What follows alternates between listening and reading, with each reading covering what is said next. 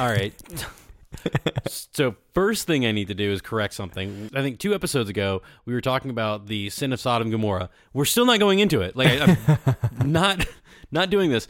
But I said that in Isaiah it says that it's about inhospitality. That's actually Ezekiel chapter 16, if I remember. I don't have it in front of me, but I know like thanks again to Ryan, one of our listeners who sent us a message It was like, "Hey man, not exactly right." Oh, that's So- awesome. That's cool. Yeah. I didn't see that message, but I'm glad that somebody called bullshit on us. That's what that's what we want. That's what we need. Wait till wait till all the feedback starts coming in off of the last episode. It's going to be fascinating. And maybe we're going to have more insights on that. The last episode being the, the demon one. If you're like, what? That's why I kind of consider myself the lead questioner, not so much the lead to know it all. I love learning with everybody and hearing more stuff. Like, uh, yes, did I know the passage? Yes. Did I get it wrong? Yes. But I definitely want to continue trying to create some higher accuracy. I don't want to be like, beer and Bible, almost right. 50% of the time. What is it? 60% of the time works every time? We do not mind our feet being held to the fire. That's easy for me to say considering you do all the research, but Oh, you you just broke into it. Like there's a whole new chapter and page of Beer and Bible that's happening now. Anyways, hey everybody, welcome to Beer and Bible. I am Neil. I am the lead questioner as well as research guy that is also occasionally wrong. Occasionally. And the architect. the the architect of it all. And this is Chris, the uh, super high functioning alcoholic, Bible reader, official Bible reader, and just resident idiot, I guess I should say. I could add that to my resume. Or now I'm like the low level researcher. I'm like your, I'm like the Igor, the Igor. but if it feels like two steps below that. my favorite thing is like there's you you being the Igor, me being Frankenstein, and Joey's somewhere in the dungeons. he's old old Dungeon Joe. he's digging up the body parts. That actually kind of works. I like that body part idea because he does all the research on the on the scriptures, and then we work with it up here. what are you drinking tonight? Uh, same shit as always. Same as it ever was. The Voodoo Ranger Juicy Haze IPA. I actually have the tall boys today, the 19 ouncers. I've got two of them. Nice. But if you do the math, it's just a hair over like three beers. So, you know, it's not, it's definitely like low level stuff for me. We're working with low numbers here. It's a weekday. Mm-hmm. So last time we left off before we talked about demons. We were talking about Matthew chapter 12, where right before that in chapter 11, we ended with this phrase where Jesus says, My yoke is easy.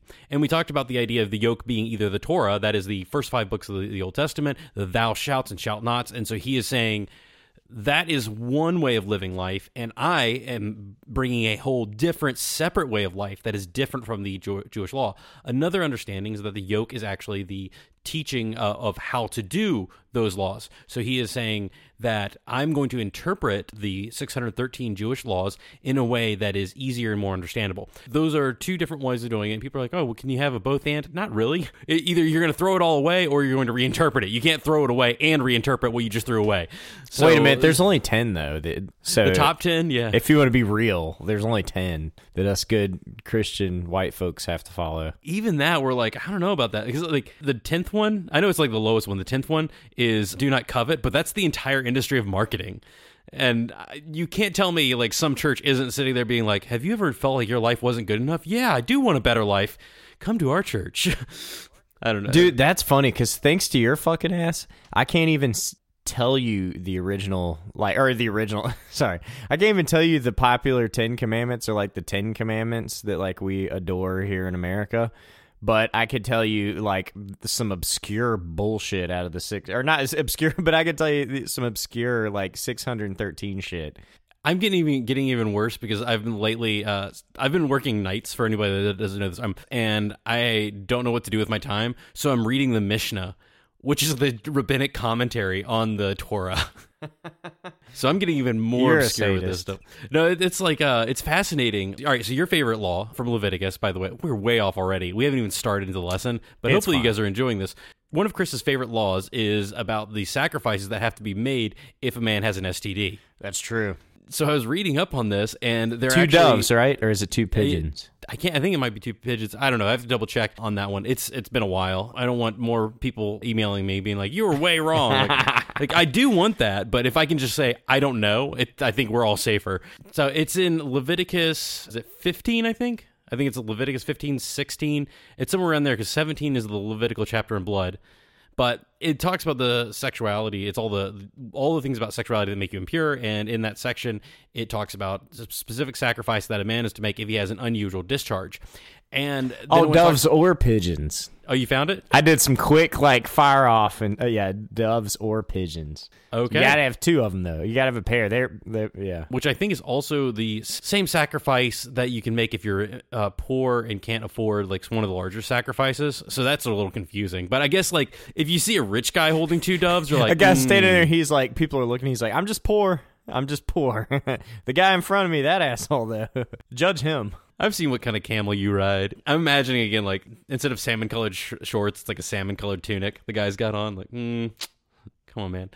But they they talked about how inspection for men and women is different because for women it's actually very normal for them to menstruate, and that's also in that same chapter where it talks about what women are to do and how they're unclean, which is actually different. So if you're thinking, oh, a man with an unusual unusual discharge is equally as unclean as a woman that's menstruating, no, not necessarily, and uh, it's a little bit different.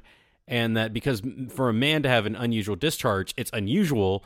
Therefore, it has a different manner of inspection, or or maybe a different focus on it. Where a woman, it's like, oh, she's menstruating. Well, that happens every month. No big deal. On the other hand, this pervert over here got gonorrhea, and we don't have any of the fun temples here. That's a good point. All right, so back You know we're gonna have to do Leviticus at some point now, right? You're the one who said, I feel like you need to read Leviticus to understand Matthew, which I actually agree with. I think that probably would have been the better way to do it. But You made me sound here- really smart right there. I try not to let it get out. Anyways, the yoke that Jesus is talking about is either the entirety of the Old Testament and all those Leviticus and all the crazy laws, or it is how to do those things. So one would say we don't have to do the gonorrhea inspection anymore, or the other one is Jesus is going to tell us exactly how to do the gonorrhea inspection, but to the Lord. That one. That's the one. So we get two different options here. And then we went into Jesus and his disciples picking grain on the Sabbath, and we talked about that idea about whether he was Life um, hacks by Jesus. Right, life hacks. Check that out. And then we end with this phrase, the Son of Man is Lord of the Sabbath. Now, does that mean that Jesus is positionally, I am Jesus, therefore I be you know, I, I win. Anything I say wins over anything of the Torah. That is one option. And you can work with that, and there's some great evidence about why there's that one.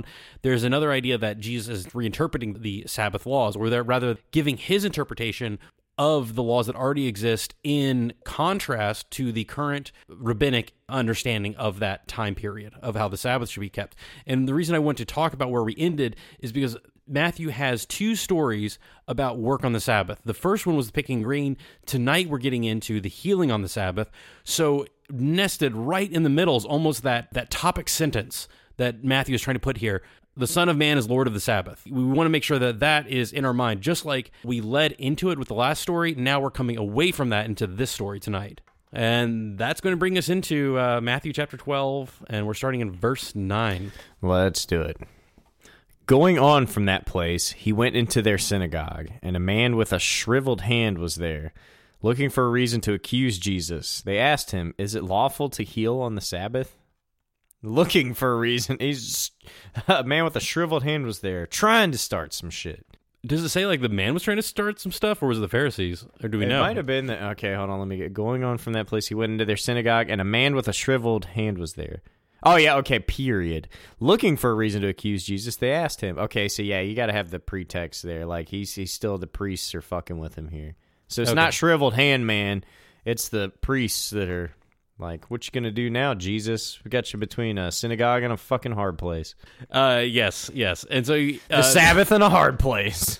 That's brilliant. So departing Can you from have there, sex on the Sabbath? Yes, yes. It's actually called the double blessing. Oh, nice. rabbis. Holler Um, back. Of course, a man would say that. If you are I was just thinking the Sabbath in a hard place, and then I just thought like Sundays, like when you're hanging out, Sunday fun day, and then uh, anyway. No, no, that that is rabbinic. They actually encourage. I was about to say fornication. That is not at copulation. Where did I come from? That I'm like 1964 vocabulary copulation. Anyway, Oh, also quickly, uh, Sabbath is Saturday, right? Yes, Jewish days go sunset to Yeah. sunset because it says in Genesis chapter one and or two, I can't remember. again, like I, now I'm super worried about saying anything wrong here. But it, it says in, in Genesis, aha, Don't be worried. Our fans love us, and our not fans will love us. So everyone loves us. we'll win you over with our charm or ridiculousness. So it says in Genesis, evening, morning, the first day. So because it says evening, morning, that's why the Jewish people count from evening to evening. So this would be Friday night at sunset all the way until Saturday at sunset. That's like the funnest time of the week. It's like party time. Yeah, and the rabbis had said if there was a day to have sex, it's Sabbath. That is the recommended day. Nice. The only Sabbath they tell you not to do it, and it's still called the Sabbath, is Yom Kippur, which coincidentally started tonight while we're recording. Ah, Yom Kippur is sunset to sunset for one day, no food, no water, nothing, no sex. Just that was it. hmm. The high priest. So there was concern about the the high priest would have to get ready to do this big holy sacrifice the next morning, and they uh, one of the concerns was that the priest might fall asleep and then have a nocturnal emission. So they would actually keep him up all night, but not like up up, you know, like just awake up, and they would keep him up so he, he wouldn't uh, he wouldn't ejaculate, so that way he could still be pure for the next morning. ah, they're so extra. Those priests. I might have to cut that out because this is way off topic. I don't know. it's interesting though. Yeah, God, we could we could go down rabbit holes with Leviticus. Yeah. All right. Anyway, All right. So departing from there is like going from the field. So even though in Mark and Luke this story doesn't happen on the same day, remember Matthew just puts everything together whenever it's convenient. He does things by themes, and so he's got two stories that have to do with arguing or disagreeing with the current authorities on how the Sabbath should be done. So he puts these two together, and right in the middle is that whole phrase of the Son of Man is Lord of the Sabbath. Where did this happen? Capernaum, Jerusalem? I don't know. It's a good question. When it says withered or paralyzed, Mark's account, which is a different gospel, says that his hand was dried up. And the right hand is pretty useful in that time period. It might be important in Semitic cultures. There might even be a moral significance attached to it. There was one scholar that put in his footnotes, and I'm the guy that reads the footnotes a lot of times. It's like, wait, maybe there's something fascinating here. He points out that in First Kings 13:4, there's a guy who points at this prophet. prophet's like, you know, go seize the prophet, the king does, and the prophet does like a magic trick is like your hand freezes up.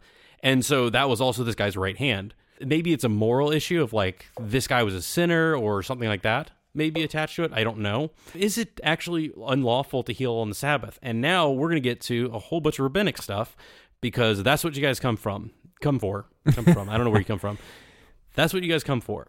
This is from uh, Midrash Rabbah, Ecclesiastes 9 6. This is written between 300 and 500 AD. Abba Techna, the pious, entering his city on the Sabbath eve at dusk with a bundle uh, bundle slung over his shoulder of like sticks that he was taking in. Uh, when he met, maybe it was bundle sticks, maybe it was just a bundle. Anyways, he met a man afflicted with boils lying on at the crossroad. The latter said to him, Rabbi, like I like how they, they specify the man that's laying down. Like, like he you know, the wasn't doing didn't speak to him. anything, but he decided Yeah. to holler at a rabbi. Rabbi, do me an act of charity and carry me into the city, he remarked. If I abandon my my bundle, this is the rabbi, from where shall I and my household support ourselves? So he's taking stuff to his house. But if I abandon the afflicted person, I will forfeit my life. What did he do? He allowed the good inclination to master the evil inclination. Like that evil inclination is probably more like what you were raised with with the demon thing. Mm-hmm. Something telling you do the bad thing, do the bad thing. So I'd have told right. that motherfucker to hold the bundle, and then I'd have thrown him over my back and like, you carry this, I'll carry you. We we we get into this. That sounds like a better plan than this guy. Maybe this guy just isn't as strong as you. You got those mountain biking legs. he allowed the good inclination to master the evil inclination and carried the afflicted into the city. He then returned for his bundle and entered at sunset. Everybody was astonished and exclaimed, Is this Abba Techna, the pious? He too felt uneasy in his heart and said, Do you think that I perhaps desecrated the Sabbath? At that time, the Holy One, blessed be he, that's God, caused the sun to shine, as it is written, But unto you that fear my name shall the sun of Righteousness arise. Malachi three twenty. So, like, whenever you do stuff like that, like in, in rabbinic, you want to be like, God did this, and here's the verse to prove that He does it. You know, like you can't just be like, and then God did something amazing, and then like God doesn't do that. Like they kind of throw in these verses to to assure that this is the way God acts.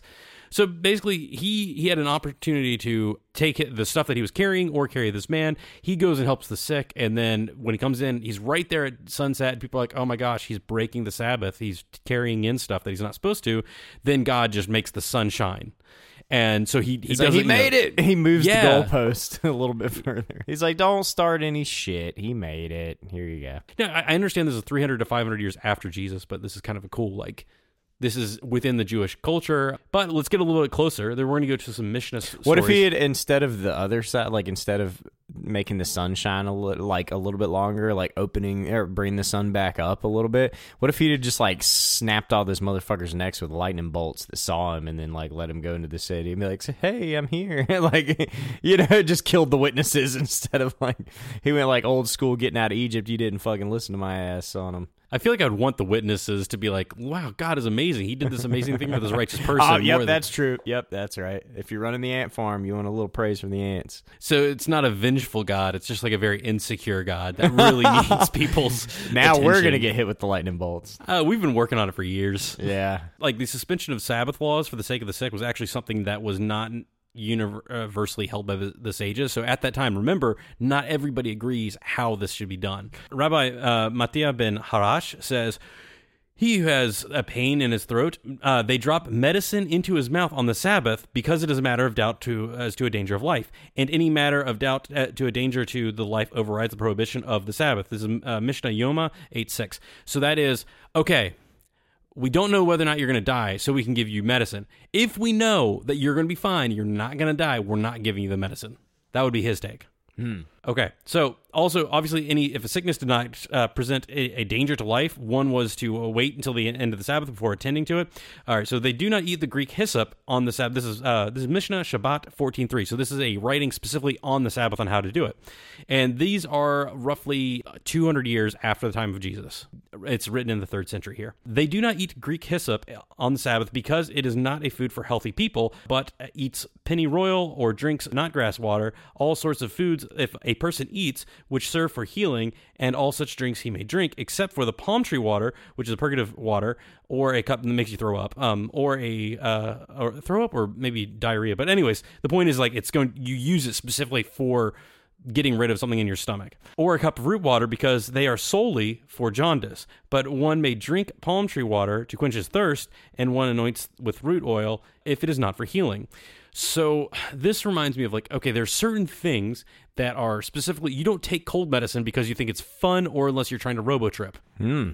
The, the, that's the only reason I can think of. Like you're trying to take that. Yeah. But my sister and I, like, we didn't really ginger ale growing up. So I think for her, in her mind, ginger ale is airplane drink or it's sick drink because the only times that she ever had ginger ale. In her mind, like, those are the, the times. So in the same way, is ginger ale only specifically for healing? Well, no, you can still drink it. So then in that case, it's okay to have that because you're not trying to do anything on the Sabbath. Does that make sense? It Like, does. Yeah. Yeah. if you normally drink something and you happen to also drink it when you're sick, that's okay. But unless you're sick, so if you got a tummy ache, you can't have ginger ale because you're trying to heal it. That's another example of this difference.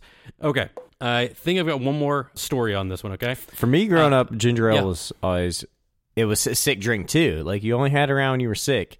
And then when I moved into like the college age, it was a mixer with like whiskey or like some bourbon.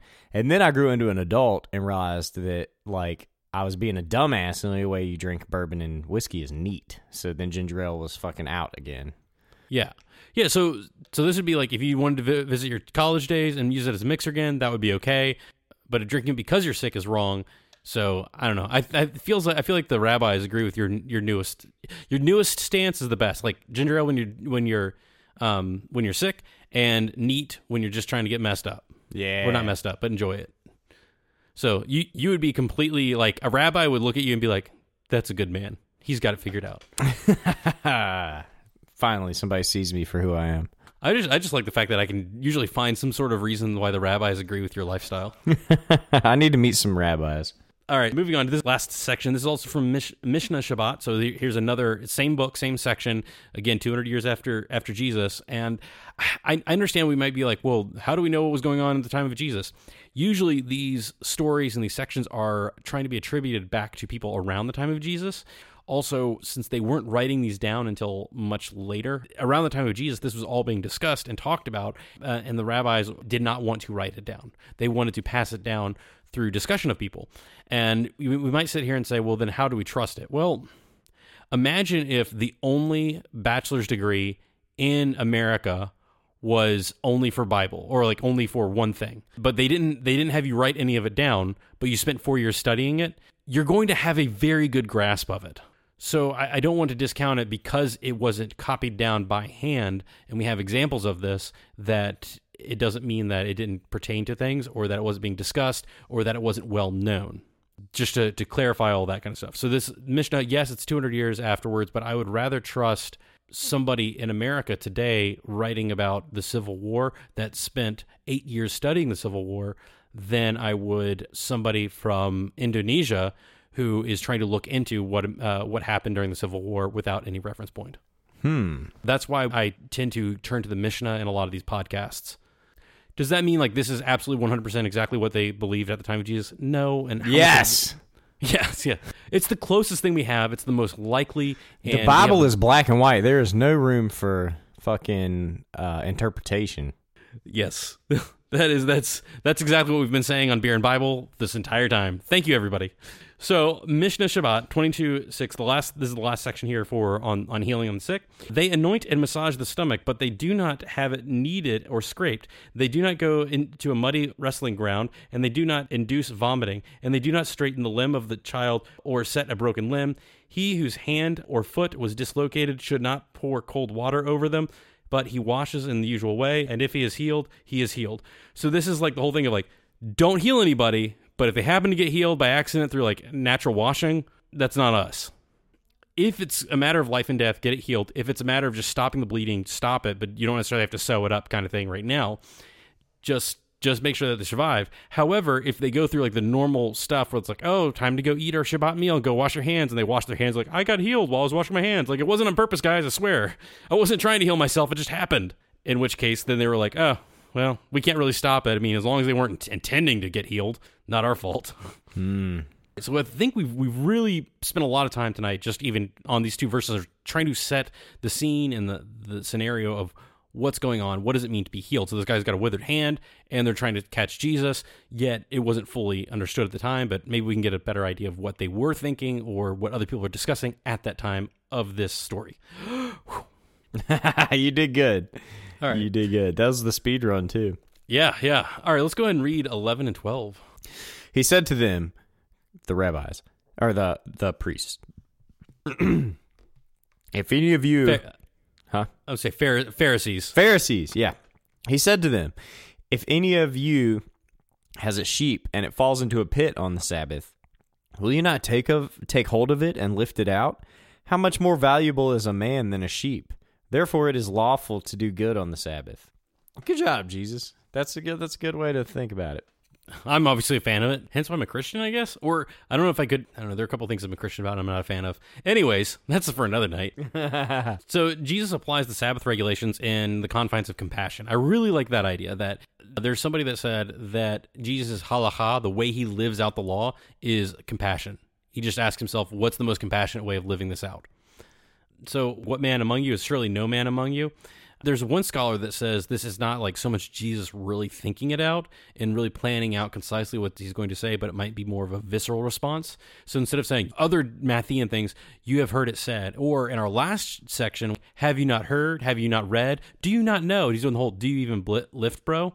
But instead, he opens up with, what man among you? He sort of how could you idiots like how could any of you do this the fun fact is like it uh, would have broken the rabbinic rulings concerning the animals falling into the pit on the sabbath could you read deuteronomy 22 1 through 4 Yeah, the deuter. Let's see. Ha! I got it. All right, so Deuteronomy 22, 1 through 4. If you see your brother's ox or sheep straying, do not ignore it, but be sure to take it back to him. If the brother does not live near you, or if you do not know who he is, take it home with you and keep it until he comes looking for it. Then give it back to him. Do the same if you find your brother's donkey or his cloak or anything he loses. Do not ignore it. If you see your brother's donkey or his ox fallen on the road, do not ignore it. Help him get it to its feet. Yeah, so this is very compassionate towards the owner. One of the things I really like is that Jesus talks about, we talked about this in Matthew 5 through 7, the Sermon on the Mount, where we talked about giving somebody a cloak. This idea of that's what you're going to wear for your comforter at night. Like that's going to how you keep warm. And I like how Jesus is like, just make sure he gets it back, man. Yeah. Like, take care of each other. And and that's that's not even Jesus. This is Deuteronomy. This is the old like thou shalt shall nots. This is what they're basing all their stuff off of is like Levitical and uh, Deuteronomy stuff is like the old laws. So he's like kind of pointing back to this idea of compassion and taking care of people by quoting this section. Yeah, you people are getting too rigid in this shit. Like, look back here and how it was supposed to be done. You're not even paying attention to the laws. You're like picking and choosing. They're doing the same shit that people have done for the past 2,000 years with religion and using it to like make people fucking fall in line or do what they want them to do politically or like religiously Yeah. instead of being compassionate. I love that he's citing this, and this might be in contrast to some of their teachings. So this is again Bavli Shabbat 128b. I don't remember exactly when this was written, but I, I apologize. Here is a writing about what some rabbis were thinking, and it goes: If an animal falls into a dike, one brings pillows and bedding and places them under it, and if it ascends, it ascends. So animal stock, make it comfortable. If it happens to get out, it gets out. An objection is Oh, I thought that meant if it, if it ascends, like if it dies, it moves on to another plane, it dies. Just take it some pillows. I would be so mad. Out like, here in the country, you don't take anything pillows. You just put a bullet in its fucking head. that is the way. You Like, help it ascend, Yeah, yeah. and then if it's the right type of animal, you eat it. That would be so frustrating if that was the deal because like animal gets caught in the ditch or something. Like, okay, I gotta go put this out of its misery, but because I can't slaughter on the Sabbath because that's work, I can't eat it. You'd have to wait till the next day or wait till the evening. All right. Anyways, getting off topic here. Back to this section here. If it ascends, it ascends. An objection is raised. If an animal falls into a dike, provisions are made for it where it lies so that it will not perish. Thus, only provisions, but not the pillows and bedding. There is no difficulty. Here it means where provisions are possible, there where provisions are impossible. If provisions are possible, well and good, but if not, one brings pillows and bedding and places it under the. eh, But he robs a utensil of its readiness for use. The avoidance of suffering of dumb animals is a biblical law. So the biblical law comes um, comes and supersedes that of the rabbis. So we're looking at Deuteronomy 22. Take care of the animal. If it falls in a well, let your neighbor know. Blah blah blah. So the the question is, do I need to actually help it out? And this sect, Bavli Shabbat, would tell us, don't don't help it out. Just keep it there. And so Jesus is sort of saying, how many of you would not do that? it might have been at that time that people were helping the animals out. That might have been a normal thing to do. The last section we talked about the Sabbath, how many examples of people healing, helping, doing things in that moment that need to be a- attended immediately, whether it's giving birth, circumcision, helping somebody stop a bleeding. Like these are things that have to be attended immediately. I don't think you could get away with not milking your cow for a 24 hour period. I haven't actually looked into that, how they do that. The point is that, that there are situations where you will need to go and help an animal, and Jesus is pointing towards that. This is Mishnah Shabbat 18.3. Uh, you are to help an animal give birth on the Sabbath. So you would do that. And except the Qumran Society, this is the Dead Sea Scrolls, actually have a section where they disagree with that, that you should not help an animal give birth on the Sabbath. So I don't know how I feel about that one. Actually, I know exactly how I feel about that. So then there's one guy who's a Greek scholar who says that the idea of to do good on the Sabbath is to act well or appropriately on the Sabbath. So Jesus is saying, should not we, we act appropriately on the Sabbath, which I think really fits really well with the story. And do you mind reading 13 through 14? I do. I would love to. Then he said to the man, Stretch out your hand. So he stretched it out, and it was completely restored, just as sound as the other. But the Pharisees went out and plotted how they might kill Jesus. This son of a bitch! He healed this man's hand. This guy whose uh, whole life has been fucked up, and people have been making fun of his little gimp hand, and now Jesus heals him. This son of a bitch, we're gonna kill him. That's what we're gonna do. We're gonna kill him for healing people and helping all these people and like doing all this fucking hippie bullshit and trying to usurp our authority. No, read it again though. It says the man stretched out his hand and it was healed. It doesn't say Jesus healed it. Oh yeah, it says like Jesus is doing this like weird finger thing behind his hand. He's like little sparkles come out. I love this because like he so apparently you just have to be near him and you you just have to be in the bubble. my, my favorite part about this they're like you can't heal on the Sabbath. He's like fine, I won't, but he will be healed. He doesn't touch the guy who's being who who is healed. So Jesus technically doesn't break their traditions. He's like, it wasn't me. It was this guy Peter that's hanging out with me. Huh? No, it wasn't. And Jesus says it three times and then winks at him. He's like, eh. So that's one of the most Bible jokes I've ever heard you say. I've been drinking. Chris We is we don't need to explain that. If Okay. they if they get it, they get it. If they don't, keep listening. Well done. Good foreshadowing there. All right. so Matthew drops out the Herodians and some of the other stories, like that you've got the Herodians as well, and those are the ones that would be have been following Herod at the time, a little more closely to the Sadducees. They would be more of doing what they can to politically align themselves with Herod, not with the opposition, which would be Jesus Yeah. Who would have been like seen as the rebel and things like that. So we would have seen him. So they're not necessarily Pharisees or Sadducees; they're just supporters. So he drops that out. That I think Mark has the Herodians in the story as well. So this is just a discrepancy between the two texts. Let's go and read verses fifteen through sixteen. Let's do it. Aware of this, Jesus withdrew from that place. Many followed him, and he healed all. Oh. Beer burp. All right, let me start over. Aware of this, Jesus withdrew from that place. Many followed him, and he healed all their sick, warning them not to tell who he was. Once again, we have the introduction. Oh, you got some thoughts on this? that was just funny. Don't you dare tell anyone who I am. Like, which he's been doing this the whole time. He's like, with the blind dude, he's like, go forth and don't tell anybody about this shit. Yeah, And of course, he goes and tells everyone. Jesus is like, Dad, damn it! Like, what the hell are you doing? Yeah, this is called the messianic secret uh, in the Christian world. We talk about this that like what what's going on? Like why why is this happening? So it might be the Matthean Jesus does not want to self-publicize. He doesn't want to be the like have the best PR. So they're sort of fighting against that. There's also some people that say like, well, Jesus doesn't want a political crown. If they start finding out that he can heal like this and and is sort of throwing the Pharisee tradition off kilter, I'm trying to think of examples of this. Okay, I can think of two examples. The 2016 election. I know you guys are going to hate this, but bear with me for a second. Donald Trump, some guy out of the middle of nowhere, so, out of New York City, is like, I'm going to run for president. And everybody's like, no, you're, you're not going to be president. And he continues to steamroll the Republican Party because they don't know what's going on. There's something called the Trump train, and it takes them over.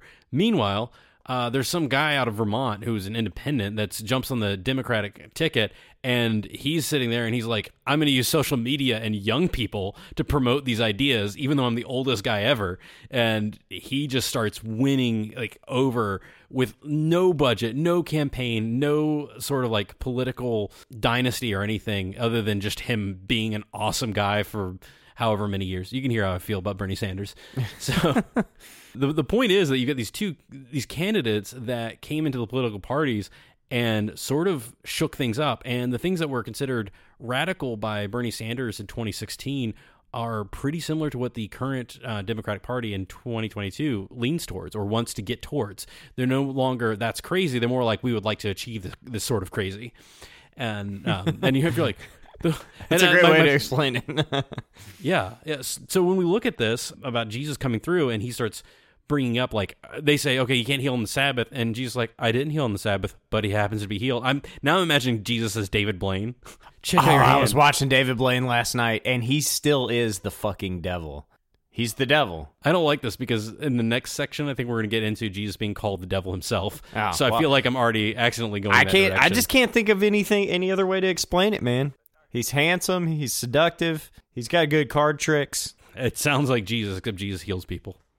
There's a very fine line between Jesus and the devil, Yes. apparently, with, with their seductive personalities. So Jesus is trying to seduce them with healthcare, and I, again, the, the David Blaine thing for me is you can't heal on the Sabbath, and Jesus is like pull out his hand, pull out his other hand. What? It's healed. like that's how I imagine this going He starts down. punching all the Pharisees in the face. Psh, psh, psh, Two healthy hands, motherfuckers.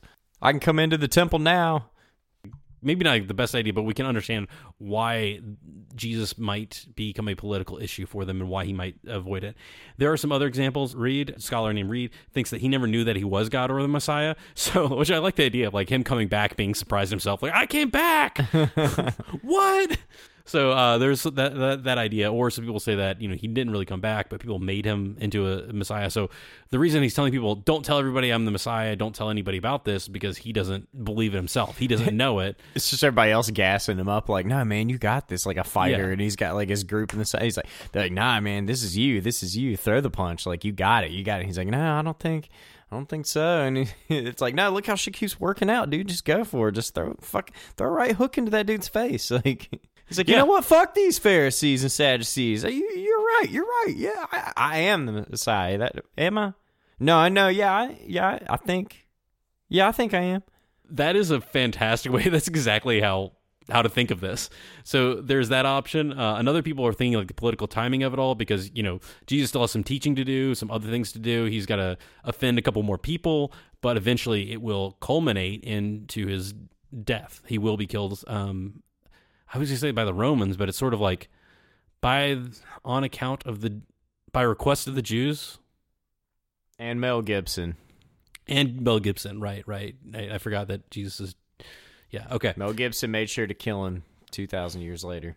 Yes. Then there's also the Hebraic standpoint, and this is the idea that he has to accomplish all the things that he claims to be the Messiah. So if he says, "I'm the Messiah," and then then they're like, uh, "You haven't done Messiah type crap," then he's like, "Oh shoot," then that doesn't matter. So the Matthean Jesus has to accomplish.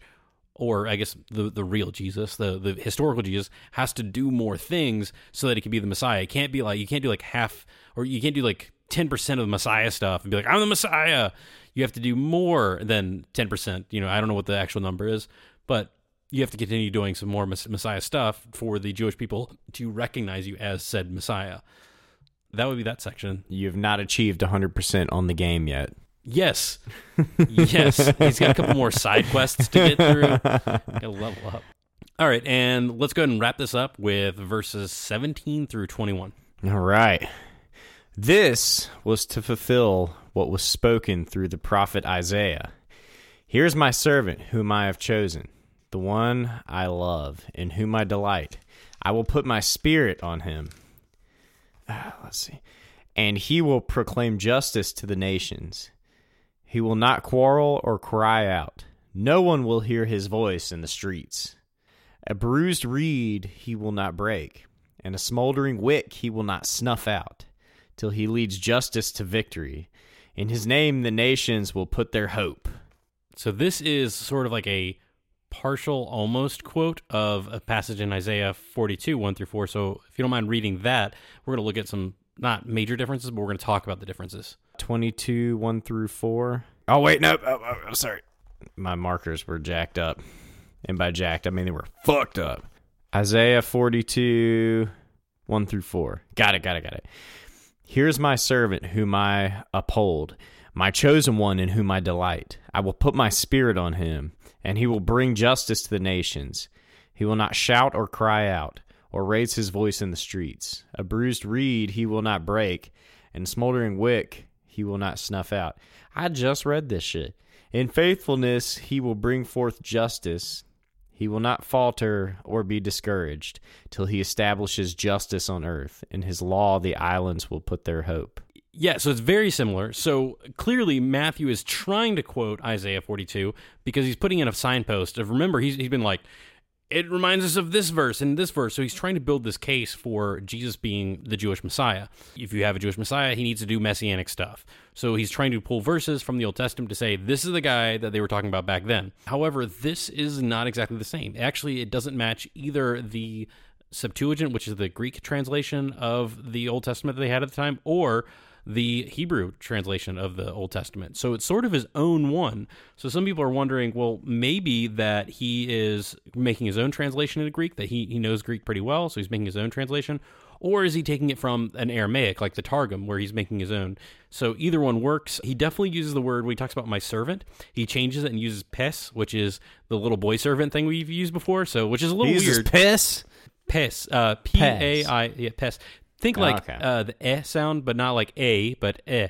Uh, like Gotcha. pen, like instead of P I N, like a, uh, well, I'm going to write with that pen when you're really trying to pronounce that exactly right. Pen, pes.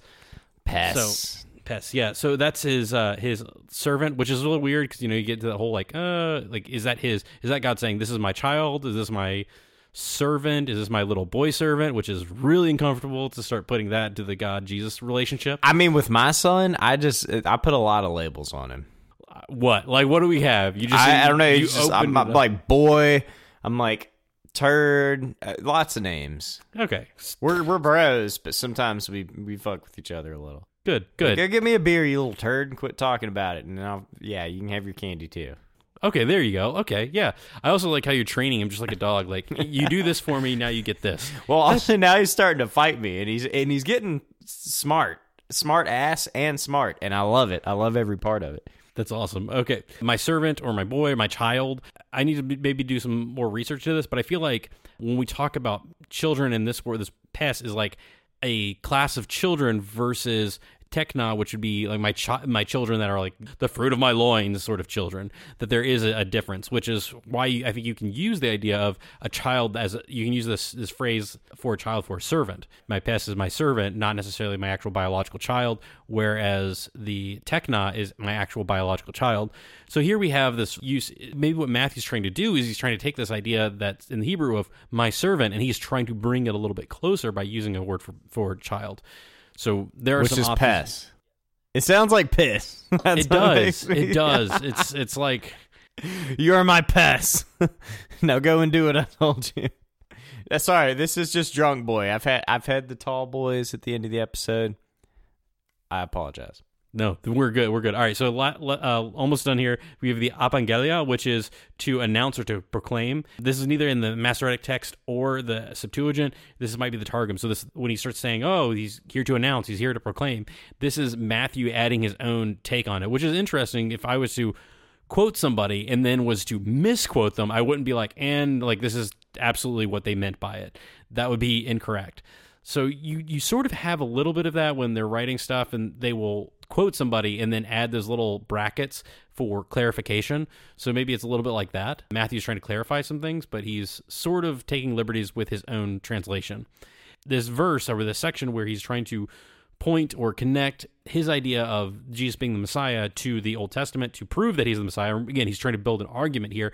He drops it after two activities on the Sabbath, and now he's going to get into two accusations of the Pharisees. That's it for tonight. So hopefully you kind of get this this idea of more information on what it means to be healing on the Sabbath, what was going on at that time, the discussions, and what Jesus is doing. The one I th- think is the most fascinating part for me in reading this section is how Jesus doesn't heal him. The guy is healed. It doesn't. It, the Matthean Jesus doesn't actually touch him, which hmm. I, I love it. Like I like it. It's saucy. He's like, I didn't touch him. Like, what's up, dude? Like, you can't look at me with those salty eyes. I don't always like the whole letter of the law versus the intention of the law. And we all deal with that. You know, the, the letter of the law is don't speed, but then you're like, I got to get to the hospital. I'm going to speed. And nobody would fault you for it because the intention, like, you know, not to do this on a normal basis. You know that it's about safety and making sure that people stay alive. If you have somebody that's in the that needs to get to the hospital as soon as possible, if the intention is to save lives, so that's why you don't speed or you do speed. The letter of the law of setting a speed limit isn't as important as the intention of saving lives in that moment. And I feel like that's what Jesus sort of plays it out on them is that the intention here is we need to make people's lives better. The Sabbath should be, as the rabbis say, it should be one sixtieth of the experience in heaven.